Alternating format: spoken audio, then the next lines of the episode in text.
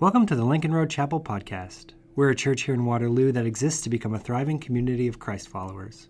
Our mission is to love God, make disciples, and serve our neighborhood, city, and the world. We meet every Sunday morning at 10 a.m., and we'd love to have you join us in person or online. For more information about Sunday morning worship, our ministries, or how to connect in community, visit our website at lrc.church. Uh, it is it is so good to be with you all here this morning. Um, after a rough start. Uh, it is good to be with you this morning. Um, I have the pleasure of leading our youth and young adult programs here at Lincoln Road Chapel. And uh, part of those programs actually is that I teach anywhere from three to four times a week uh, with those programs, which is not as crazy as it sounds. Um, but I haven't taught in a month and a half now.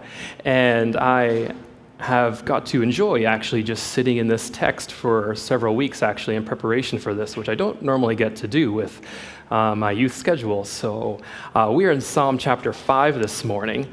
And uh, to start out, uh, let's just, let me just read this psalm to you all this morning. Psalm chapter 5, beginning of verse 1.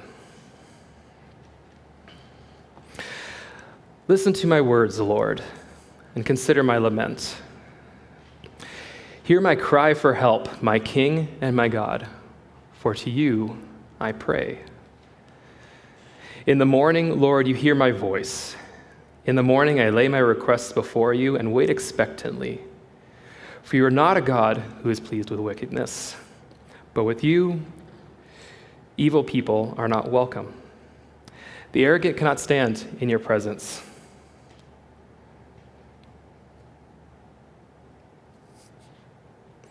You hate all who do wrong. You destroy those who tell lies. The bloodthirsty and deceitful you, Lord, detest. But I, by your great love, can come into your house. In reverence, I bow down towards your holy temple. Lead me, Lord, in your righteousness. Because of my enemies, make your way straight before me. Not a word from their mouths can be trusted. Their heart is filled with malice. Their throat is an open grave, and their tongues, and with their tongues, they tell lies. Declare them guilty, O God. Let their intrigue be their downfall. Banish them for their many sins. For they have rebelled against you. But let all who take refuge in you be glad. Let them ever sing for joy. Spread your protection over them that those who love your name may rejoice in you. Surely, Lord, you bless the righteous. You surround them with your favor as with a shield. Where do you go in time of need? Where do you go? Maybe you have a quiet place in your house you're able to retreat to to think, to contemplate, to maybe let it out.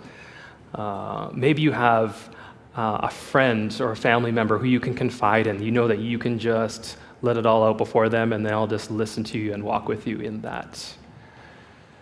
Maybe you have a favorite activity to help kind of process your thoughts, like going for a walk or a run, going for a drive, one of my favorites actually. Uh, where do you go when you are in a time of need? Sometimes we all need help, don't we? Whether it is from people around us, whether it is wisdom. Uh, but this morning, as we look at Psalm 5, we want to look at just do we understand how close and how near God is to us and that He is our help, our actual tangible help in times of need? We all have needs sometime. Uh, a story comes to mind for me of a time that I was really, really in need. Was from a while ago. Uh, maybe it's a crazy story, but um, before I was a youth pastor here at Lincoln Road Chapel, I had the great pleasure of doing probably one of the coolest jobs in the world, which was being a wilderness canoe guide in northern Minnesota, about 150 kilometers southwest of Thunder Bay, if you know where that is. And for two summers, uh, that's me up there. I took groups of junior high and high school students into the thick of the wilderness of northern Minnesota on a four or five day canoe trip, uh, which was amazing. I really loved it. Uh, I kind of look back at it now and I'm just like, probably should have maybe been a little more panicked at the situation and the lack of help around me that we were we were a two-day canoe ride at any point from any sort of help. So it was quite a place to be in with junior highs uh, but i loved it. It was an incredible job. Uh, that's me in the picture up there on the back of the canoe there. Oh sorry can you go back one slide there. Uh, yeah, there we are. Um, with the world's largest fanny pack, as you can see, the big red thing. Uh, that was actually my medical kit, which was great for medical stuff, kept in handy, but also sitting in the canoe in that position there, you could just like kind of lean back a little bit and it would support you. It was like a bit of a recliner while you were canoeing around the wilderness. It was great. I loved it. Uh, but it was quite an adventure taking groups uh, into the wilderness for a week at a time. And one um, group that I took was at the beginning of the summer. Uh, it was from an organization called Project Success, Project Success which is a Minneapolis based uh, mentorship organization that mentor youth uh, in high risk neighborhoods from junior high all the way through the end of high school. Really, really cool organization. And at the beginning of every summer, they bring their grade six and grade seven students up for a canoe trip in the wilderness, uh, 11 and 12 year olds. And um, it's interesting that it's always at the beginning of the summer because that is the beginning of June. And at that point, the ice has actually only left the lake a few weeks before it, so it's still pretty cold. Uh, it's still pretty stormy out. Uh, it's kind of a great mixture of young kids from the city and some of the craziest that the wilderness has to offer. Uh, and that's what I stepped into uh, at the beginning of each summer. And my second summer with them, I actually took this group out, and really good group, had a lot of fun with them, really great co leader that came with the group. And uh, First day in the wilderness, it was great. It was sunny. We enjoyed ourselves. Second day, weather kind of took a turn. started to rain. It got pretty cold, actually. Uh, third day, I remember just like canoeing into the wind, like it was just coming at you, and you were just battling it the whole time. It was exhausting. I remember getting to the campsite, and everything was just soaked. Like, you just can't keep stuff dry out there. And I remember it was a miracle. We somehow got a fire going. I couldn't believe it because everything was soaked. Uh, but the next day, off day four, we were meant to canoe to our final campsite, get there early, go to a rock climbing area in the park uh, that we could take the kids um, rock climbing, which was awesome, and then come back, spend the night, and go home. Uh, we started out that day canoeing, and the weather just took a turn. And I mean a serious, serious turn. We were canoeing across the lake Things were fine, a little bit breezy, nothing out of the usual. And then I kid you not, it just what it seemed like is the wind just started coming straight down on us. I remember the waves, they were literally three to four feet tall at different points, and they were just kind of going up and down. They weren't going any particular direction as if the wind was blowing them some way. They were literally just going up and down. Uh, you were in this crazy lake that would look like it was exploding. And here we are, three canoes in the mess of this weather, and we literally got blown apart. Uh, I ended up with my canoe uh, at one end, and the other two canoes ended up at the other end of a decently small lake. But uh, I had to then figure out with this group how am I going to get them back to the rest of the group we had to slowly work our way around the shoreline. Uh, we just couldn't cross the lake. Uh, it took a while, but we eventually met up with the group, ate some food real quick, and then we had to battle ourselves through the storm uh, to get to a place to spend the night. Uh, and it was hard. Again, these are young kids, never been in the wilderness before. Their idea of the wilderness is like maybe the forest behind the, the park in the city of Minneapolis. Uh, canoeing with them through this storm to get to a safe place. We remember we were just fighting through this half my job was kind of actually getting the canoe moving through the water to get to a safe place. The other half was keeping the kids going. Like, guys, you got this. I know this is hard. Keep like putting on that like strong, solid face that they can look at and take some confidence and keep pushing themselves because it was scary. It was legitimately scary. And we pushed through, and we finally got to this campground. Uh, which wasn't that far away, but again, just took us forever to battle the elements to get to. And when we got there, we set up camp got everyone kind of calmed down, got some food on the stove to feed them. And I looked at my co leader and I was like, I just need 10 minutes. She's like, that's fine, take it. Done enough, take it. And I remember going into my tent, which wasn't very tall, so I literally laid down because you can't stand up in a tent. And I just kind of looked up at God and I was like, God, I need you right now. I don't know what I'm supposed to do. I got my training, but this is crazy weather. God, what if this doesn't let up? God, what if we're stuck here for multiple days? You're in the wilderness, you don't know the weather report, you have no idea what's coming next. God, I need you right now. I need you that these kids are going to make it back safe and sound. So I took that 10 minutes, poured it out before God, and then I went back outside into the rain and the weather with the kids, and we spent the rest of the day. I don't, I can't remember what we did now, but that was kind of that. Um, spent the night there, which meant that we didn't make it to rock climbing, which meant we didn't meet a rendezvous. So that would have tipped off the camp actually that we were not doing well. Uh, next morning, the weather had come down a bit and made the call. I was like, okay, I think we're going to push for this. We're going to push it because I think we'll be able to do this. We can handle this. Still wasn't great weather, but it was better than staying in a campground and not knowing what's coming. So we took the opportunity and went and canoed, pushed our way back to camp. We finally got back to camp. Uh, just actually as they were sending out a search party for us, I saw them coming out of the docks and waved to them, and they looked pretty relieved, and we made it back. I don't have any crazy story of God all of a sudden like stopping the waters or making it all better or a boat showing up and you're like, oh, hop in. Uh, but we made it back safe. And I know God watched over us. And I'm thankful for that.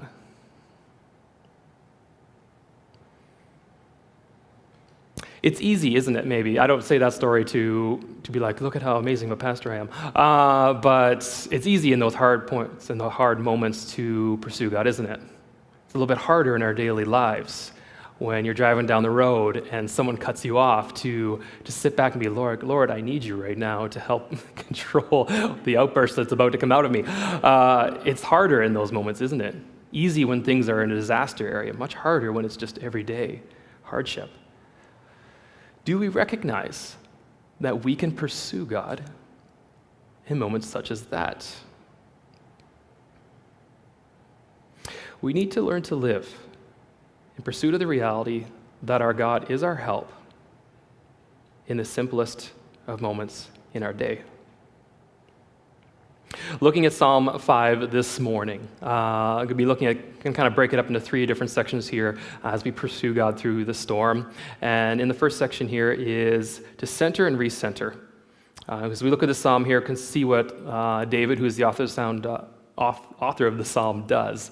Uh, he starts by centering or recentering himself, either with new information, new wisdom from the Lord, or with truths he's known forever.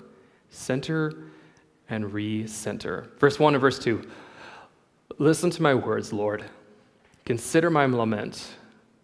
Hear my cry for help, my King and my God, for to you I pray. As we look at this, as we look at how, God, how David approached God, um, to get a picture of just what he did to approach God, um, right off the bat, we notice that David is just doing just that he's approaching God. He approaches God and he calls God my king and my God. Well, David was king, right? David was king of the nation of Israel. David was considered one of the greatest, if not the greatest king in all of Israel's history. And yet he recognizes, no, God, you are my king. I don't just get to go about and do what I want as a king here. No, God, you are my king. He recognized his position as, as God being his king. He recognized that God was his God. Back in that day, kings of nations were often looked at as deities, as gods or demigods. Uh, David has no thought in his mind that he is anything like this. He is just a king under God's authority, that God is God. And he, cert- and he pursues God knowing this reality, knowing this structure that God is king, that he is God, and he is the one that can help David. David uh, approaches God alone. There's no one else on the line here. There's no, it's not like, hey, God, can you help me with this? And then, like, off to the side, like, hey, other person, can you help me with this? No, just God. My King and my God, for to you I pray. David understood that God was his help, the source of his help we ourselves, we may not be seeking out other gods or spiritual authorities in our own day, in our own lives. We maybe don't have that same mix up that people in David's day did. Uh, but how often do we seek our own help in situations? How often do we seek help in places forgetting to seek God first? It's not that the help in other places or help from ourselves is necessarily wrong, but are we seeking God first? Are we putting that front and center? Do we think of ourselves as the primary power in our lives, the one who can accomplish all things for ourselves? Or do we recognize just who our King is and who our God is, and that it is to Him alone that we seek? Now, what does this mean? Does this mean that when you're sitting in a, as parents in the room, and you're sitting in a pile of laundry all around you, and just you look to the Lord like, Lord God, help me in this, help with the laundry get done? Uh, does it look like that? Uh, maybe, I don't know. I'm not a parent. I've never sat in the mountain of laundry. I have been around my friends and looked at them as they folded laundry, and I'm like, you have three kids, and there's eight baskets of laundry. Like, how did you get here? The math doesn't add up. Uh, God's, uh, I hate to break it to you, God's probably not going to do your laundry for you. But in those moments, in those hard times, do we emotionally seek God and say, God, I, I'm stressed? Parents, stressed? Yes. God, I'm stressed. Would you help me here? Would you meet me here in this moment? To recognize that God is in every moment of our day, and God is and should be pursuable in every moment of our day. David uh, continues in verse 3 In the morning, Lord, you hear my voice. In the morning, I lay my requests before you and wait expectantly.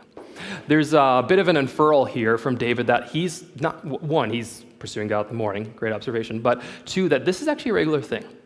In the morning, he's speaking to a routine that he has with God. It isn't just him seeking God in a desperate moment, like I talked about with my canoeing story, but he actually pursues God every morning he's referencing a rhythm that he has with God. Whether he wakes up excited to greet the day, excited for a coming, or he wakes up dreading the day and what's coming, David pursues God regularly.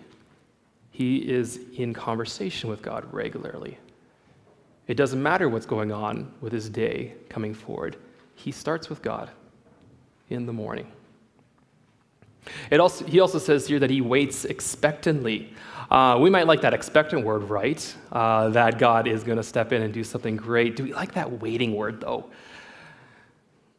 I wait expectantly. That's a harder one, isn't it? This is a word that we do see all over Scripture, though, uh, that God calls his people to wait on him. It's, it's an interesting concept, right? You're like, God, you could step in right now. Uh, but there's something about our development in that, in that waiting. As we wait and trust on God, there's something in us that actually grows in that moment. Isaiah 40 says that strength will rise as we wait upon the Lord. It is in the waiting that God shows up, and it's an important part of pursuing God. Expectantly, if we're, this is for our own reflection, but do we expect God to show up? Again, it's a great word, a great idea that God would show up, but do we actually expect God to show up? God Almighty, you are you're God Almighty. You can step in in this moment. You are able to do such things. Are we expectant that God will move? Now, God certainly has his own will. There's certainly a lot of factors in that. But when we pursue God, when we wait on him, do we expect that he can and will move as he sees right? Because he does. Expectant waiting.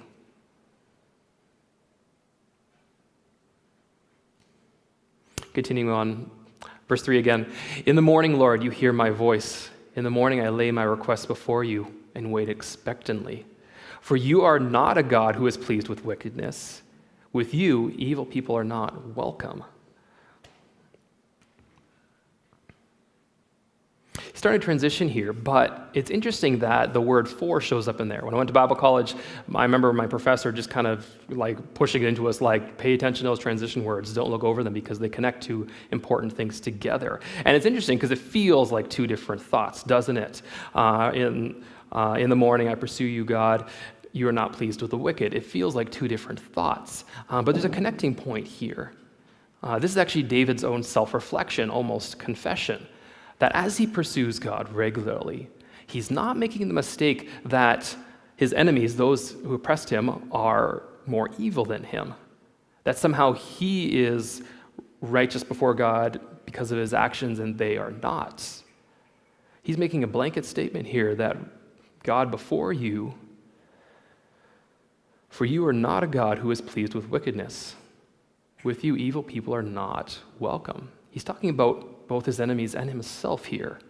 And he's not making the mistake to assume that he is righteous enough to stand before God. The other thing that is kind of being surfaced in here is that, God, uh, is that David is actually realizing that even at the very least, uh, he's risk- risking wickedness by acting without pursuing God. As he's met with this situation with his enemies, whatever's going on there with that, he's risking wickedness by not pursuing God first, by just jumping in, doing what he thinks is right, responding to the situation in the way he thinks he should. He's aware that he could fault to this by accident, so he steps back. He says, God, you are not a God who's pleased with wickedness. He's entering into a space with God to say, God, I'm looking for your direction here. I'm looking for your wisdom here, that I wouldn't accidentally, by my own faults, try to resolve this, and in so, doing what is evil.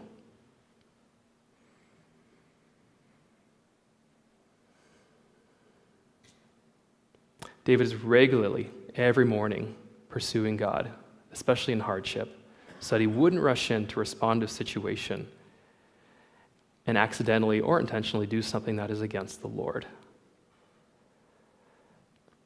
He trusts God and he looks to God who is good. Now, as he does this, he seeks God's goodness because he is in a difficult situation with his enemies who are doing evil. And so he pursues God's character. He pursues who God is. That God would respond again out of his character, not because of something David's done, but out of God's character. Verses 4 through 6, let me read these for you. Uh, for you are not a God who is pleased with wickedness. With you, evil people are not welcome. The arrogant cannot stand in your presence. You hate all who do wrong. You destroy those who tell lies. The bloodthirsty and deceitful Lord, you, Lord, detest. Again, as he's looking to God for God to be his help in this situation, in this moment, He's not trying to do things by his own power, by his own wisdom, but he's looking to God that he would step in.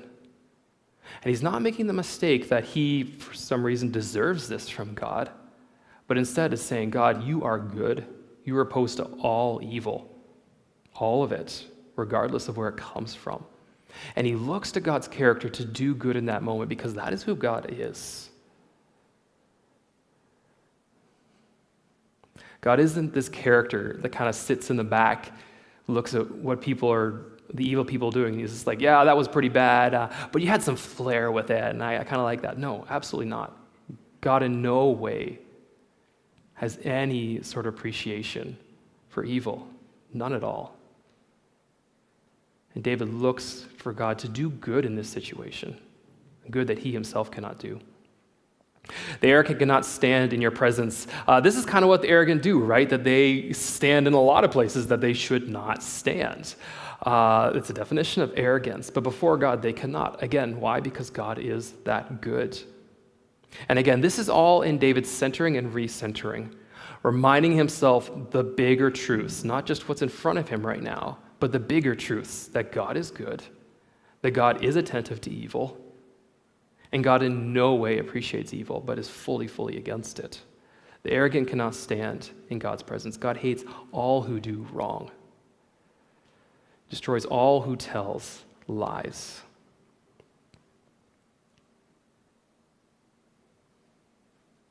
David knows God also desires that something would be done in this situation. He isn't just standing back and letting it happen. Now, as David does all this reflection, this time before the Lord, um, maybe you start to ask the question, I'm certainly he has asked the question, then who can stand before God? Who is able to stand before the Lord? Because all of us have done evil, right? None of us are without sin. God is just that perfect. And maybe that's the contrast, right? That God is just that perfect. And regardless of how much good maybe we do in our lives, that God is so, so, so beyond that. That is the contrast. So, who then can stand before God? It's interesting. This is a long time before Jesus. I forget how many years, uh, but a long time before Jesus, that David already knows this principle about God. Verse 7 But I, by your great love, can come into your house. In reverence, I bow down towards your holy temple. None of us get to stand before God because none of us have the holiness of God. None of us are good as God is. None of us are able to do good like God can. We've all done things that are against the Lord, that are evil by nature. So, how then can we stand before God? Because of his great love, not because of our actions. Those who recognize who God is, who put their trust in him, who are willing to accept where they have done wrong, done sin in their lives, and to seek forgiveness, God makes a way for us by his great love. And long, long before Jesus died on the cross, David knew this about God, and he put his hope and trust in this, not in his own actions, not, hey, I'm leading your nation here, God, you probably should back me up here. But no, because of your great love, God, I get to enter your presence to your house. How does David respond to this? He responds with reverence. He doesn't just take it like, that's great, thanks, God, you're awesome. No, he responds in reverence. Second half of this verse it says, In reverence, I bow down, recognizing who you are, not taking any pride in my status, but recognizing who you are, Jesus, and what you've done. Says he bows down towards God's holy temple. This is actually pre temple. The temple didn't exist yet. Uh, he might be referring to the tabernacle, the tent where. Um, oh, I just lost the word. Uh, you know, I'm talking the big gold box with the sticks and stuff. Yeah, I totally just lost that. Ark of the Covenant, there it is. Um, where that is located in the tent. Um, he might be looking towards that. Uh, he might be just like Daniel when Daniel was in exile in Babylon, uh, talks about looking towards Jerusalem, a place that didn't exist at that point. Uh, and it's just this image, this picture God, I look towards where you dwell because I look to you. In reverence, I bow down to where you dwell, Lord, because you are that good and because you've done that good in my life, Lord. By God's love, we get to come before him. Centering and recentering. That we would, as we approach God, remember who He is, remember the deeper, bigger reality in our situation, and not lose sight of that. Second thing then that David then does is to seek help, the help of the Lord, our help. He starts in verse 8, not just specifically looking to help against his enemies, but actually with himself once again. Verse 8, it says, Lead me, Lord, in your righteousness because of my enemies. Make your way straight before me. This is a bit of a springboard. He's just come out to talk about it's because of God's love that he can enter God's space in the temple. Uh, and it's almost like this picture of just like, that's what I want for myself, God. Your straight ways, your goodness, your right path. I want to live as you live, God, as much as I'm able in this world. Lord, lead me, Lord in your righteousness, that I would live as you live, Lord. He seeks that out. But then it's interesting. He says, Lead me, Lord, in your righteousness because of my enemies. Make your way straight before me. Because of my enemies. Another transition word there. Do you ever think about just how your enemies, whoever they are, whatever they are, don't know if we even use that word anymore. Maybe you do. I don't know. Uh, those who are in opposition of you, things that are in opposition of you, do you ever think about how they influence you? Because it's in a number of different ways. It could be directly a direct assault, um, where they are doing evil against you, and the prayer then be, God, would you help me in this situation to put an end to what they're doing? But it also can be kind of through a sideways influence where just like someone cuts you off when you're driving, as I mentioned earlier, it's not, maybe they intentionally, maybe they didn't, hopefully they didn't. Um, there's no direct interaction there, is there? But because of the situation, all of a sudden you're trying to hold back your own unrighteousness from flying out. Uh, there can be that influence piece to it. Do we think about that? Not just, God, would you lead me in your goodness? God, would you keep me from evil? God, would you uh, put an end to the evil coming against me? But God, would you help me as I go through hardship in my life, as I go through opposition in my life, not to respond in a way that is counter to you, God, that I would keep on your straight path. You maybe could picture David like walking on a line here, um, where maybe it is direct assaults from his enemies trying to knock him off course. But maybe, maybe it's also that David doesn't want to get pulled off course, either in response or in temptation.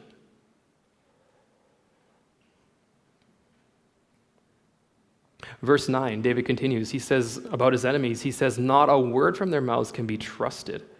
Their heart is filled with malice, their throat is an open grave, and their tongues, with their tongues, they tell lies. It's interesting here, the word lies that it says in there. Uh, if you have a, a, Bible open in front of you, you might, you're, depending on the translation, actually it might say, uh, ooh, what's the word? Flattery. It might say flattery, that they speak flattery. That word in the Hebrew can be translated either way, either to mean lies or to mean flattery, either to be misled or to be drawn off course. That could be what's happening here. We actually don't get much specifics from David as to what his enemies are doing in this situation, only that he knows he can't trust their words. He knows he needs God to keep him on the straight and narrow path. He's looking, God, would you center me? Would you ground me first?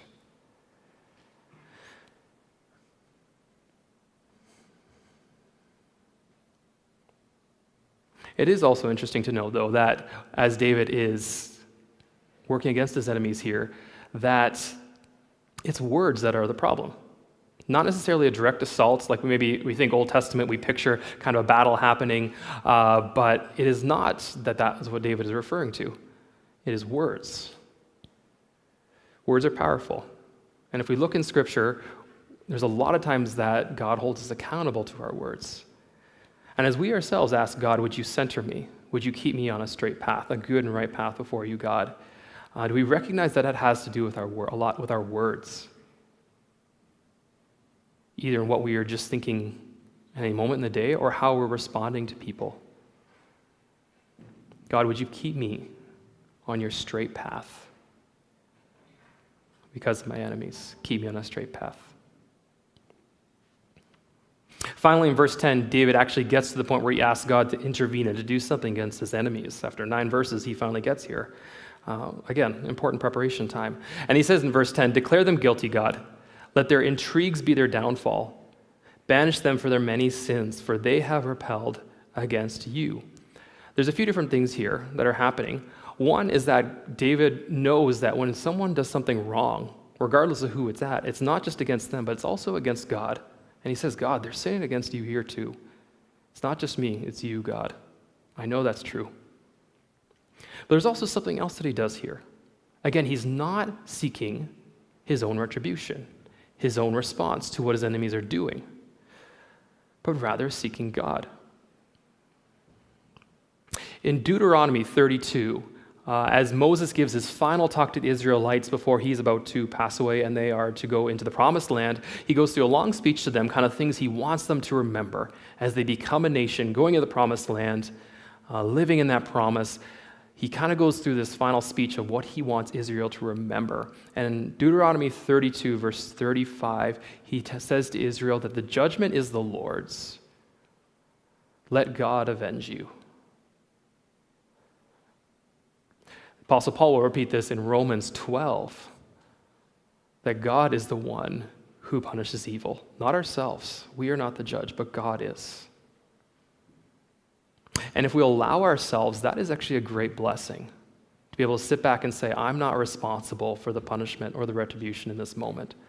God, who is beyond my wisdom, who is beyond my goodness, who is close to me, who is attentive to evil, he is the one who will hold everyone accountable for the wrongs they've done, for their sin.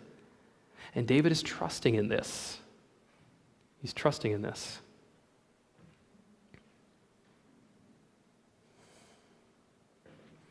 Moving into our third and final section here, our rest, as David pursues rest in the Lord. I actually want to jump back to the beginning of this passage one last time, verses 1 and 2. Listen to my words, Lord. Consider my lament or consider my groaning. The word there, for groaning or lament, is actually a unique word. It's only used twice in all of Scripture.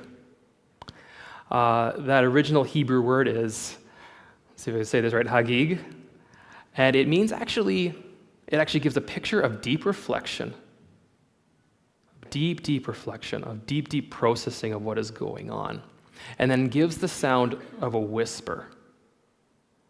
Picture of deep reflection, and this, the sound of a whisper. Have you ever been so, so done with something, so, so at the end of your rope, that you literally just can't even talk anymore? All that's left is a whisper. That is the picture of where David is at. It's not just that he knows his position before God, that God is king, that he is God. Not that he knows that God is his help, but that David actually trusts God to hear him out. That David could express his heart to God. He could pour out where he's at before God and trust that to God. Listen to my words, Lord. Consider my lament, my groanings. Listen to my cry for help. For I pray to you and to no one else.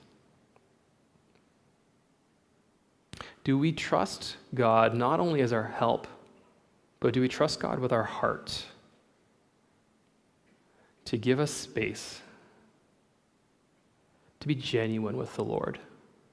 Not that we lose sight of who He is and respect for Him, which certainly David has not done this in this passage, but he also feels totally free to just be honest with God where He's at and what's going on. You see this all over the Psalms, all over the place where David and the other Psalm writers feel totally free to just say whatever it is they need to say, what's going on in their lives plainly before God, to express their heart, knowing that God is listening and that God is attentive to their need. And so, can I ask you this morning, what are you tired of or tired from?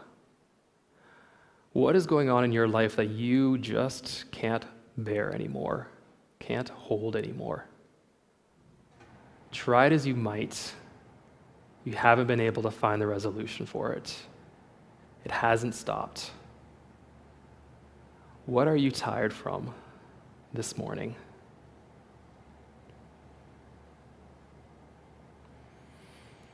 In Matthew chapter, oops, sorry, can I get the slide for that? I didn't put it in my notes. There's no slide. I have messed up. Oh no. What have I done? One second here. In Matthew chapter 18, verses 28 and 29, Jesus says this He says, Come to me, all who are weary and burdened, and I will give you rest. Take my yoke upon you and learn Take my yoke upon you and learn from me, for I am gentle and humble in heart, and you will find rest for your souls. This is what Jesus repeats to us that He is our rest. Not only is He our help, but He is our rest. Would we trust God with this? That God would be our rest? That He would hold us when we need Him? Finally, the last two verses here in Psalm 5. David says, But let all who take refuge in you be glad. Let them sing for joy. Spread your protection over them, that those who love your name may rejoice in you. Surely, Lord, you bless the righteous and you surround them with your favor as with a shield. God is our help and God is our rest. Would we also trust God to be our prosperity? To be our joy. God has given us many good gifts in this life, things that we can take joy in, things that we can be thankful for. But also, God desires to be close to his people, to be with us, to be close to us, and to be our very joy and our very peace in our lives. This is who our God is. And David knew that he could trust this. He actually spends very little time in this psalm actually seeking God to do something against his enemies, but spends so, so, so much time in this psalm pursuing that God would center him in God, that he wouldn't lose sight of how real God is, how good he is, and that the gifts that God has for him already. As you go about your week this week, think about how do we create reactions in our lives where in a situation where things go south or go wrong that we right away seek God, his wisdom, his peace, his guidance. How do we change our natural reactions towards retribution, whatever it is, and instead to pursue God in that moment, that he would be our foundation? As David said in verse 3, that he seeks God in the morning. Would we create a regular rhythm with God, knowing that it's in that rhythm that we find God, that when hardship comes, we will already be in a place with God, not having to seek Him all of a sudden? Regular rhythm. And then to trust God, that He is there, that He is attentive to us, that He's not distant, that He's not blind but that He knows exactly where we are at and where our heart is at, and that we can trust Him with those things. Let me pray for you guys. Lord God, we thank you that you are so near to us, that you've not forgotten us. And God, we thank you just as David knew and lived, that you are just as near and close to us as well. God, would you help us to keep these things front and center in our minds, that we wouldn't forget them? Thank you, Lord. I pray this in Jesus' name. Amen.